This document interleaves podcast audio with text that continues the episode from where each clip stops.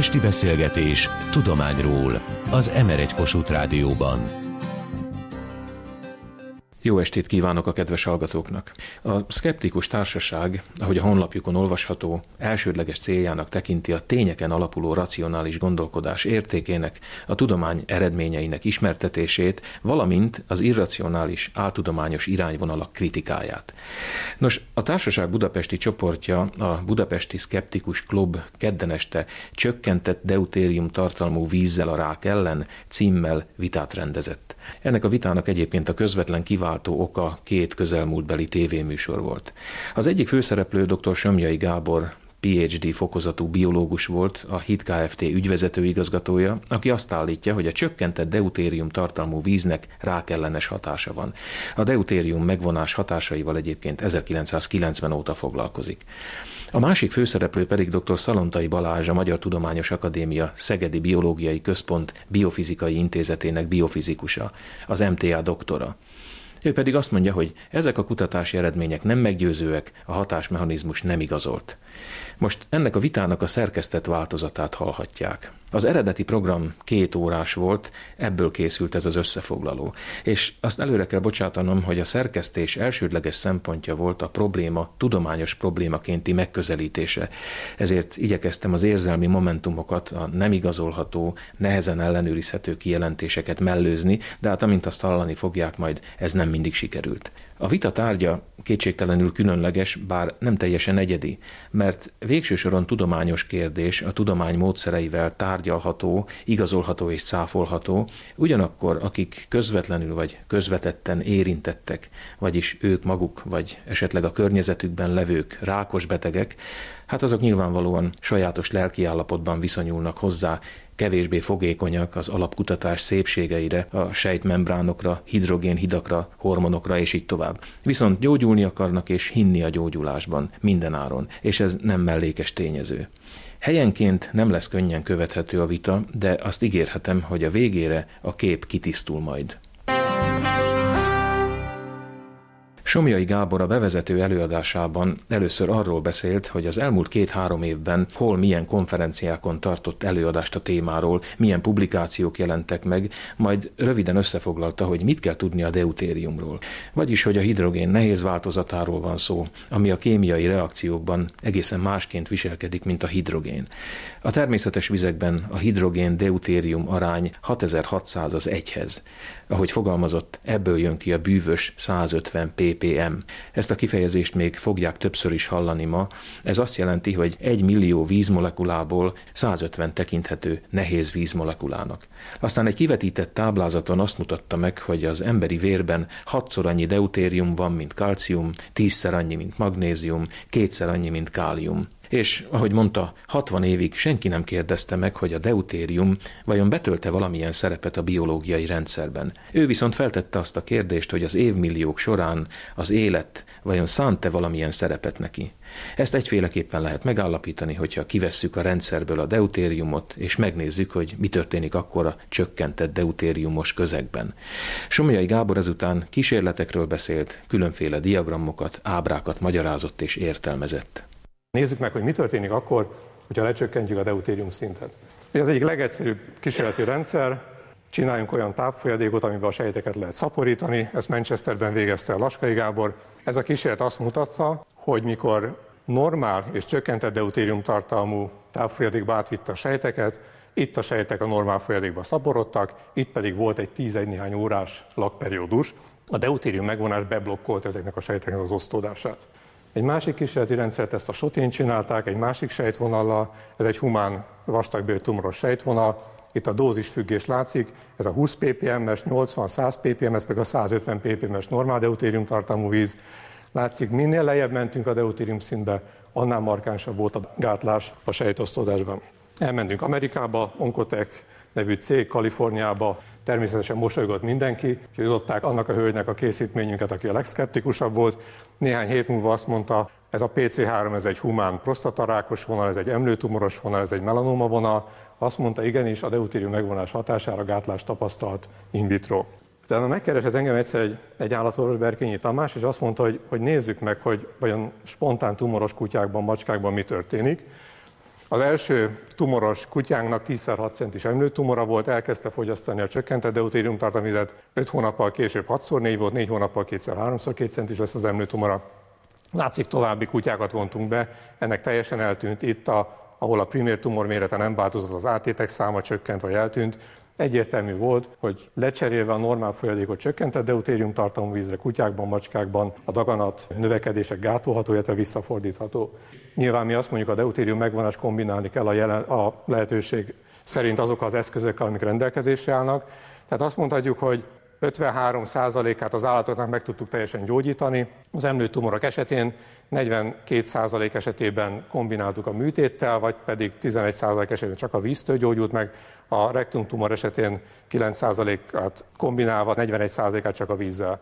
Itt további 22%-nál azt láttuk, hogy látványosan csökkent a daganat térfogata, 13% nem változott, illetve progrediált bizonyos esetekben a betegség.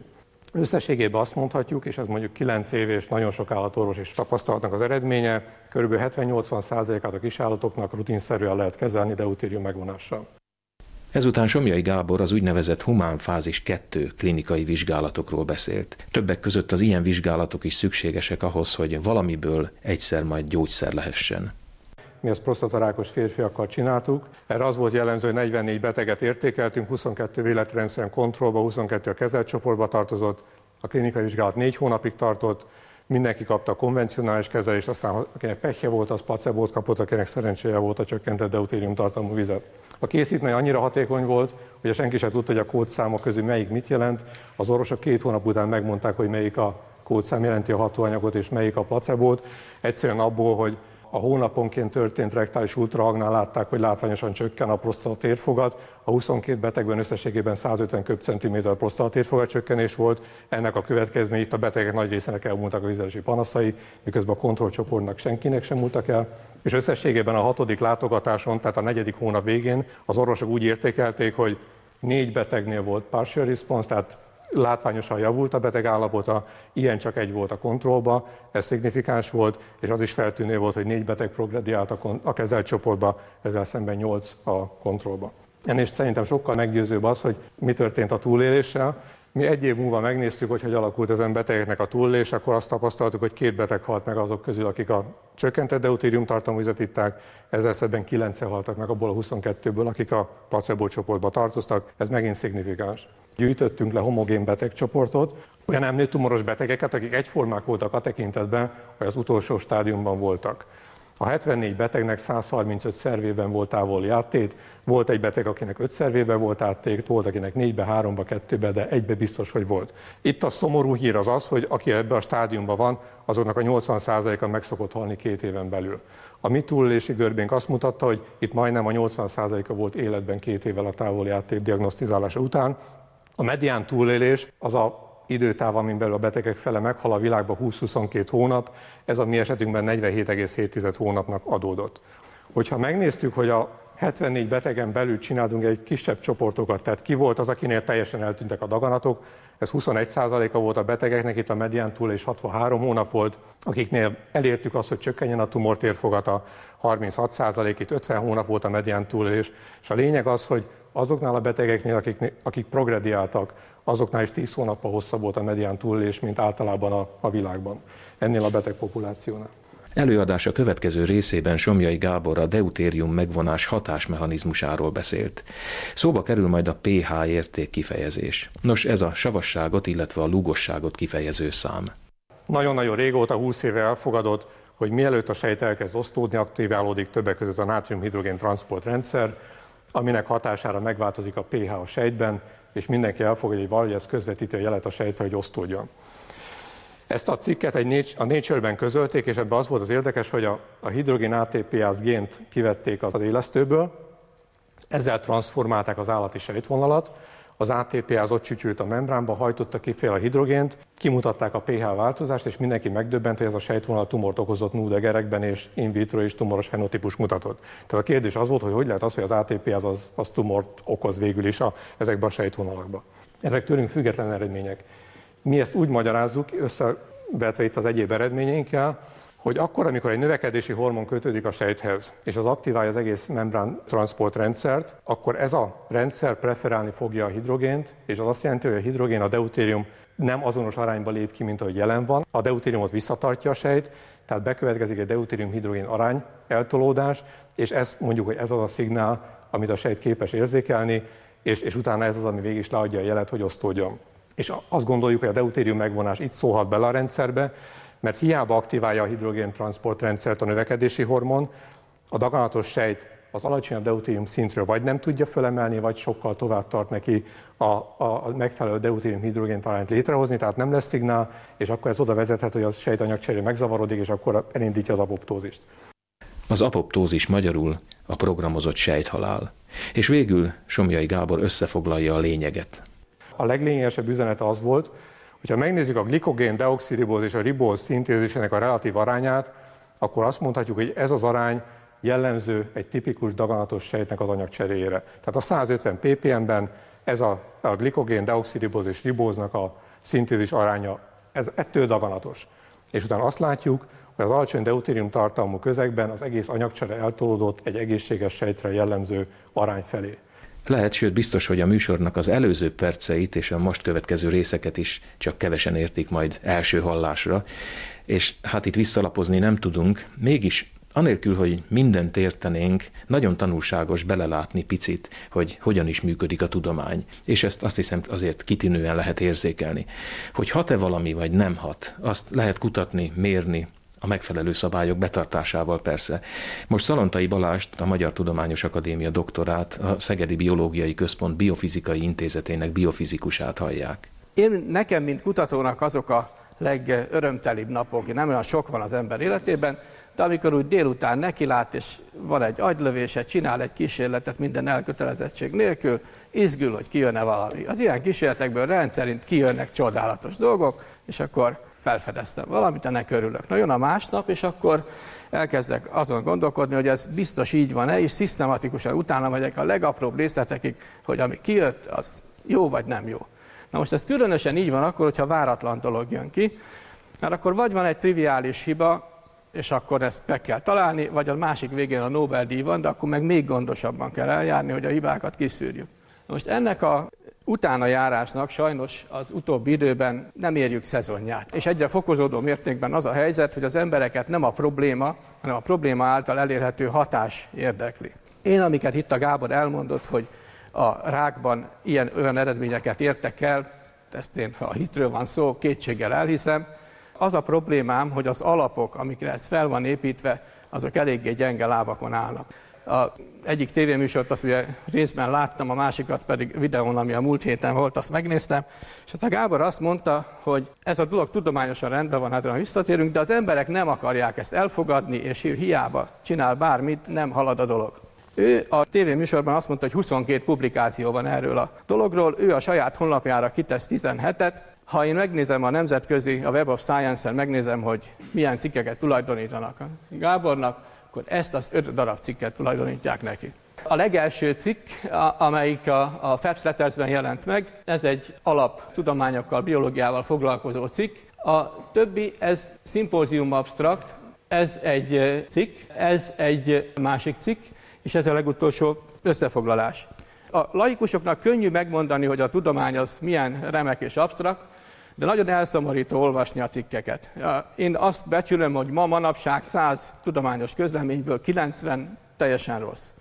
A maradék 10, az körülbelül az jó, ebből 9 foglalkozik olyan dologgal, ami nem érdekes, és egy, amelyik körülbelül jó.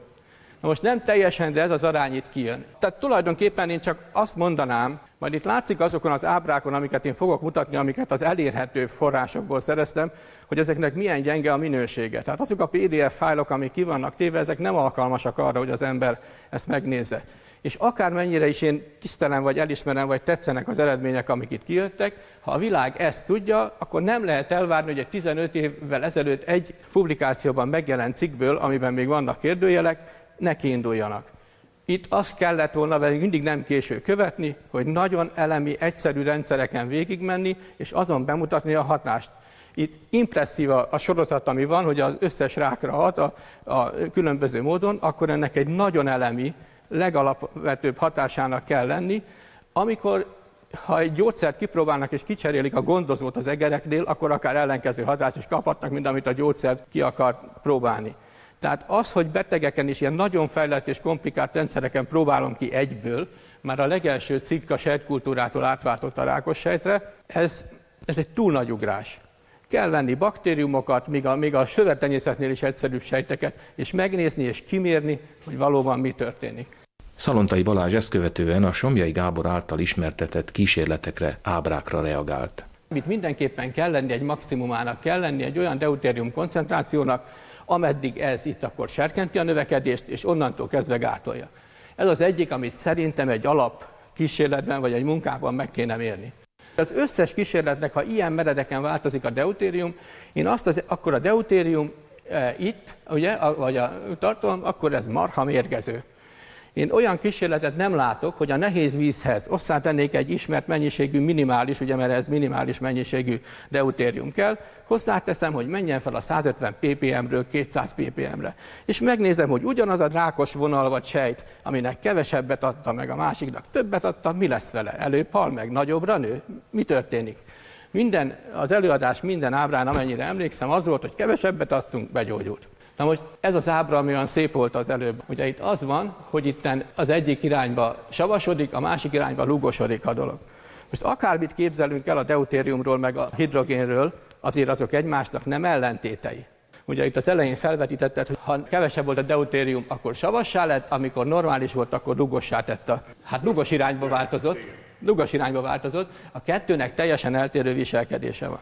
Ez számomra nonsens. Azután itt van ez a cikk, ez egy nagyon, nagyon alapos és egy nagyon precíz cikk alapján van csinálva ez a fluoreszcencia mérés, de itt is erről a mérésről ember meg nem mondja, hogy hogyan készült. Tehát mondom, hogy ilyen pontatlanságok vannak, nem lehet azt mondani, hogy termékcsalád nem áll még egyik komponense egy magyar általán létrehozott forradalmian új hatóanyag.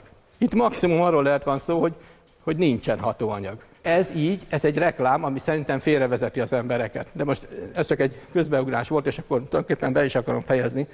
Tehát én azt gondolom, és ezekkel a példákkal azt akartam megmutatni, hogy nagyon sok egyszerű elemi alapkísérletet lehetne végezni, amelyek ezt a kérdést tisztáznák. És én nem akarom kétségbe vonni azt, hogy ezek a klinikai tesztek, bár ott is vannak szerintem egyenetlenségek, azok hamisak vagy nem igazak. Sajnálatos, különösen az orvostudományban és az orvosi alkalmazásokban, hogy az emberek valamilyen, nem azt mondom, hogy csalnak, de érdekeltek, tehát valami eredménynek ki kell jönni, valamit ki kell próbálni. Hogyha valakinek odaadnak állandóan gyógyszergyárak tesztelni gyógyszereket, és abból sosem nem lesz gyógyszer, akkor az nem fog többet tesztelésre, vagy idő múlva nem fog tesztelésre kapni gyógyszert. Óriási munka, energia és pénz van befektetve, és eredményt várnak el. Ez nem azt jelenti, hogy bárki csal.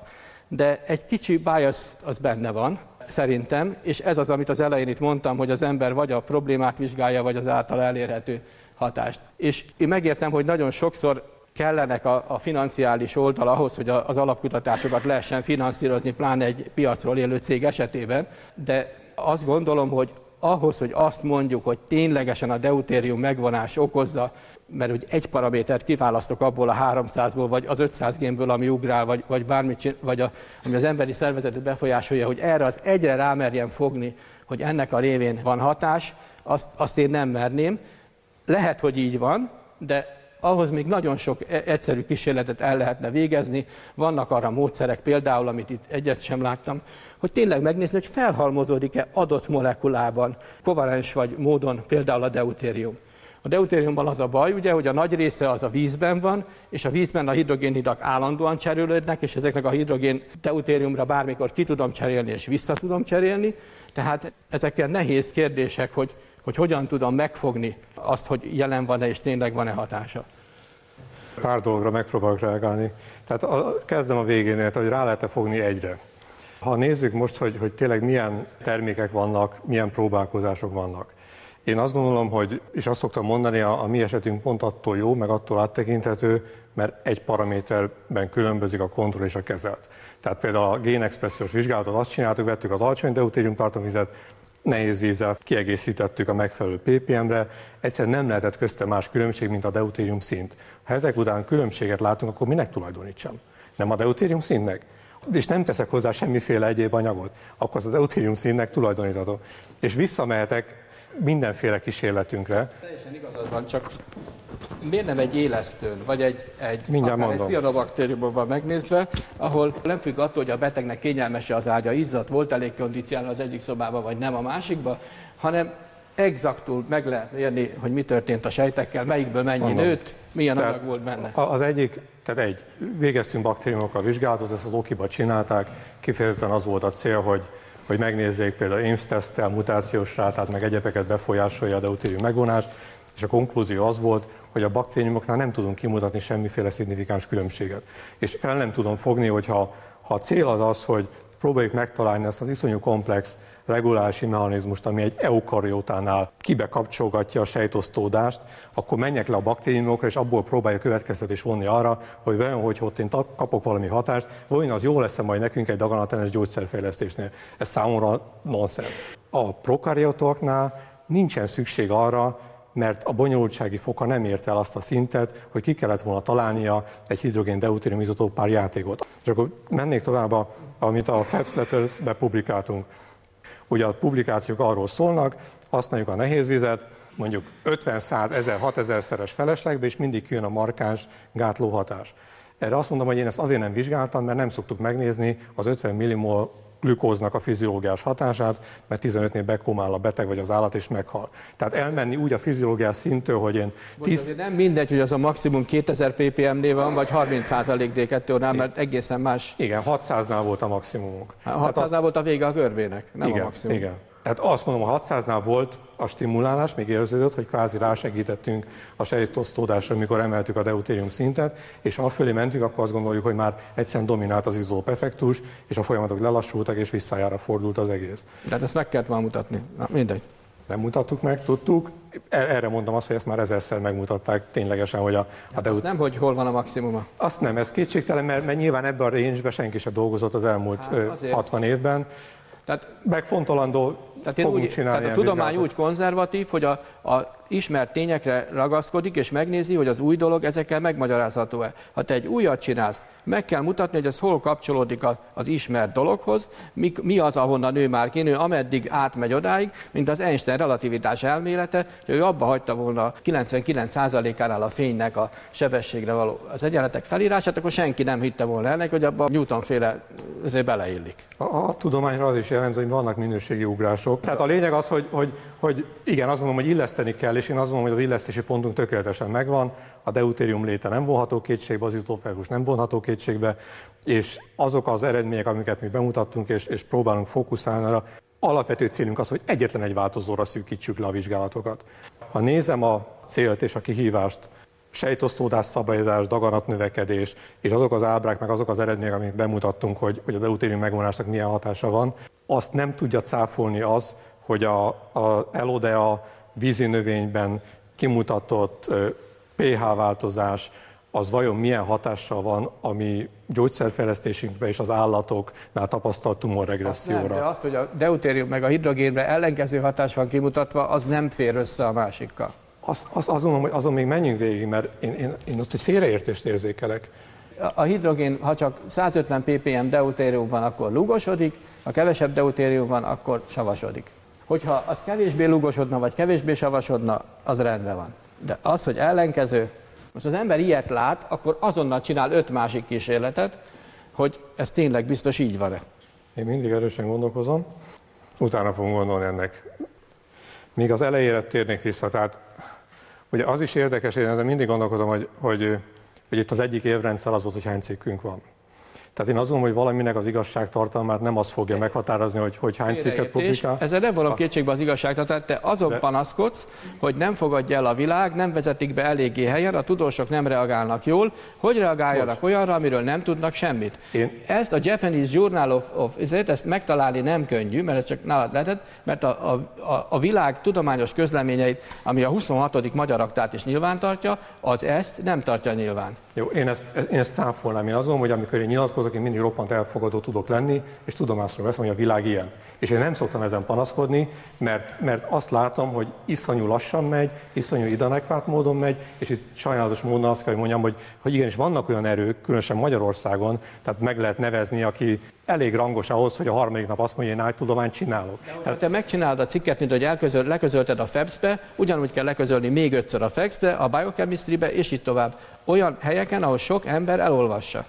Ez a ha a cikked jó, akkor ezt el fogják fogadni, vannak mindig harcok, ezt én is így gondolom. De el fogják fogadni, de ez még mindig nem változtat a dolog igazságtartalmán, mert azon, hogyha valaki egy cikket leközöl, és az a valóságot tükrözi, akkor lehet, hogy 40 év múlva fogják elismerni, mint Mendelt meg lehetne sorolni, de akkor is elfogadják, és az a cikk attól még valós. És az egyik nagy konfliktus helyzet ebben az egész dologban az, amikor nevezzük nevén Beck Mihály, 3 nappal azután, hogy mi ezzel megjelentünk, közölt, hogy én áltudományt csinálok. És nem emlékszem, hogy bárki visszavonta volna azóta, hogy én áltudományt csinálok, és a Magyar Akadémia Biofizikai Bizottsága közé tudott tenni egy olyan közleményt, ami egy szakmailag téves volt, hibás volt, és senki se gondolta, és senki se ágált az ellen, hogy a Magyar Tudományos Akadémiának talán mégse kéne ilyen butaságokat leírni a napilap szintjén. De ezért kell nemzetközi folyóiratokban megjelentetni az eredményeket, vagyis... mert ott Beck Mihály nem számít. Se a Magyar Tudományos Akadémia semmilyen bizottsága nem számít. Ott is vannak haveri klikkek, meg minden, ez biztos, de statisztikusan nem számít. Ez a magyar egynak az ittartás és a szellemi erőnek ez a... Ez nem szellemi erő, innen lehet, itthonról lehet írni, nyugodtan, mert ez nem... Jó. Az az előbb, amit kérdeztem, arra nem reagáltál, hogy itt úgy látszik, ugye, hogy 10-20 ppm az már számít, tehát 150-hez képest. Van-e olyan kísérlet, ami azt mutatja, hogy ha 170 vagy 200 ppm-es vizet kezelem azt a rákos daganatot a kutyán, akkor annak megnő a rákja, vagy akkor is elmúlik. Mert hogyha ez igaz, akkor ez egy nagyon veszélyes anyag, ez a deutérium, és ha ilyen kicsi arányokban is eltolom, akkor annak nagyon rosszat kell, hogy tudjon tenni nekem. Sose néztük meg azt, hogy in vivo egérbe, kutyába, macskába, hogy mi történik akkor, hogyha emeljük a deutérium szintet, mert azt gondoltam, nem az a mi tartományunk. Tehát az, amit az in vitro meg... 26, nem 1000-ig, csak ha 100-ról leviszem 80-ra vagy 70-re, elmúlik a rákja, de hogyha felviszem ugyanilyen mértékkel, csak ebben a kicsi tartományban felviszem, akkor történik, ha itt lefele látványos javulás van, fölfele látványos romlásnak kell lenni. Ezt megfontolom, és azt mondom, hogy ezen rajta leszek, hogy csináljunk ilyen vizsgálatot. Azt az in vitrót megcsináltuk, mikor a FAPS Letters leközöltük. Ezen részemről ezt a irányt azt gondoltam, hogy lezárom, mert tényleg azt igazoltuk, hogy az enyhén emelt deutérium szint stimulálja a sejtosztódást. De mondhatnám azt is, hogy kutyákkal, macskákkal ezt nem akarjuk megcsinálni, bizonyos etikai okok miatt, mint embernek se adok. Tehát egerekkel vagy valami, mert ugye a kontrollegér, aki nem kapott semmit, annak úgyis... Csak erre mondom azt, hogy egy példa talán arra, hogy ez a tudáshatalom dologra, hogy az ember érdekelt egy hatásban, akkor nem járja körül mind a két irányba a problémát az egyensúly körül, az egyik irányba járja körül, és így nem fogja sosem megtudni, hogy van az egész. És most egy kérdés a közönség soraiból. Egy sarkított kérdést szeretnék először. Mi az üzenete? Most sarkítva mondom, ez egy kóklerség, vagy itt még lehetnek eredmények, vagy ez egy nagyon jó eredmény, csak nagyon sok az irigy? Nem gondolom azt, hogy kóklerség, vannak eredmények, de az eredmények magyarázatát azt nem gondolom, hogy így áll a dolog. Nem vagyok abban biztos, hogy akik meggyógyulnak a víztől, azok azért gyógyulnak meg egyedül, mert a deutérium tartalom más. Azt gondolom, hogy ha ilyen általános hatás van, akkor ebben... Ha ez tényleg igaz, akkor utána kell menni, és meg kell érteni, hogy működik, mert az egy nagyon homályos magyarázat, hogy alkalmazkodik a sejt, nem alkalmazkodik, hirtelen az egyik, hirtelen a másik, a rákos vagy a normál sejt. Tehát ezen, ahhoz képest, hogy valamit tudjunk, ehhez túl kell ezen menni. Köszönöm. Akkor a következő kérdésem, ez egy fiktív kérdés, hogyha önök együttműködnének, önnek lenne olyan terve, ami után úgy ki lehetne állni, hogy egy tudományos jószándékú opponens már nem találna kivetni valót, ha önök együttműködnének? Hogy mondjam, amikor találkoztunk, akkor beszélgettünk róla, ez 15 évvel ezelőtt jött fel ez a téma, és ez a Laskai Gábor, most már nem emlékszem pontosan a nevét, kollégája a Gábornak eljött a Szegedi Biológiai Központba, ahol mi deutériummal, tehát más irányban foglalkoztunk, és mi felajánlottuk, hogy nézzük ezt meg szisztematikusan. Tehát Laskai urat azóta sem láttuk. De az ajánlat áll. Tegyük azt hozzá, hogy Laskai Gábornak komoly egzisztenciális gondjai voltak azért, mert ebbe a témába involválta magát, és tegyük azt hozzá, hogy többször próbáltam bizonyos helyeken kísérletet végezni, és igazgatók által lett a dolog leállítva, és itt is bemutattam olyan ábrákat, mikor egy az egyben megfenyegette a főnök a munkatársát, hogy az a karrierével játszik, hogyha involválja magát ebben a kérdésben. Tehát az nagyon könnyű dolog. Én már elég öreg vagyok ahhoz, hogy a karrieremet semmire veszélyezteti. 4 év múlva nyugdíjba megyek, tehát nyugodtan. Részünkről abszolút ezen voltunk, hogy minél szélesebb, nagyobb merítésre és minél több kísérletet végezzünk, de elég nehéz bizonyos erőkkel szemben ezt a dolgot átvinni, akkor, hogyha fenyegetve érezheti bizonyos kutató magát. Amit én mondtam az előbb, hogy 100 cikkből hány jó, meg hány nem. Ha az ember tudományos konferenciát rendez, én már rendeztem egy párat, nemzetközit is. Ha a téma elég érdekes, akkor elfogadjuk. Az absztraktot olvassa el valakik, 1 vagy 2 ember, és hogyha nem abszolút blödli, elfogadjuk. És arra is valók a konferenciák, hogy ott akár a legérdekesebb, vagy a legbizarrabb ötletek előjöjjenek, és megbeszéljék. De ezután ebből csak akkor lesz valami, ha jönnek a fix, stabil, megkérdőzhetetlen eredmények. Az ilyen eredmények kijövetelét azt még akármilyen módon helyben, akár lehet intrika, vagy rosszul esett valakinek a másik tudóstársa véleménye, de ezt nem lehet megakadályozni, és ezért mondom, hogy főleg nem lehet, hogyha valaki nemzetközi szintéren ezt közli. És abba az irányba kell menni, itt hallottunk több száz oldalas eredményeket, vagy itt van ezek a klinikai 2-es vizsgálatnak az eredménye, ami egyébként szerintem is kérdéses, de az sincs úgy leközölve, hogy azt mindenki megláthassa. Tehát én arra mondtam ezt jellemzőnek, hogy ha elmegyek a honlapra, akkor ott olyan minőségben kapom meg, amit nekem el kéne olvasni, amit lehetetlen elolvasni. Jó, tehát, hogy ilyen dolgokon egyrészt, ha már a publicitásnál tartunk, ha ez kell, akkor ezen kell változtatni, de leginkább az alapkísérleti munkákon. Tehát azok az eredmények, amiket a ábrám meg egyébként bemutatott, azok a pozitív eredmények, azok úgy történtek, hogy egyéb mellékkezelés nem történt? Tehát nem volt nem. Hát se sugárzás, se kemoterápia, se semmi. Tehát ezek tisztán deutériumos. Ez a dolog, ez egyetlen egy betegcsoport igaz, a krónikus limföld leukémiára, ahol protokoll szerint sem kezelik a betegeket. Hát a prosztatát is láttuk. De a prosztata, emlő, tüdő, ott mindenki megkapja a konvencionális kezelését, és a betegek emellett fogyasztják a csökkentett deutérium tartalmazat. Tehát az eredményeink is azt mondom, hogy ezek együttesen kapjuk az eredményt. Értem, mert mikor keveredik, akkor azért nehéz megkülönböztetni szerintem, bár én nem vagyok gyógyítóorvos. Amennyire én tudom, ahhoz, hogy valaki egy gyógyszert csináljon, elő kell állni manapság hagyományos egy vegyülettel, vagy valamit csinál, és kell mellé tenni egy hatásmechanizmust. Itt most előállunk egy nehéz vízzel, és a mellétett hatásmechanizmus az maga a csoda, és ez az szerintem a jelen szintjén, amilyen mondanak, már úgy értem a csodát, hogy valaki azt állítja, hogy hogy a magasabb rendű élőlények azok abban eltérnek az összes többi élőlénytől, hogy egy darab izotópra olyan szabályzó rendszerük van, ami az összes többi élőlényre nincs, ez az anyagi világot 2 részre osztja, ezt ember el nem hiszi a jelen szinten. Tehát ezt ennél precízebben meg kell mondani, és ez a gátja annak, hogy tehát amíg nincsenek szolid alapkutatási eredmények, addig nem lesz belőle semmi. A gyógyszergyári ember fel fogja ütni a Web of Science-t, megnézi, hogy hú, ez mit mondott, ezt nem hiszem. Ez a baj. A gyakorlat körülbelül ezt bizonyítja. Ezért mondom. De megint csak azt tudom hangsúlyozni, tehát, hogy például visszajöttem erre a SideMap által végzett vizsgálatra. Ennél meggyőzőbben nem lehet igazolni egy készítmény daganatális hatását. Ez hol van közölve az? Nem közöltük le. Na most a másik egy alapkutatási cikket, mit tudom, egy ilyen deutériumos játékot, mondjuk a hozzávaló anyag 1 millió forint.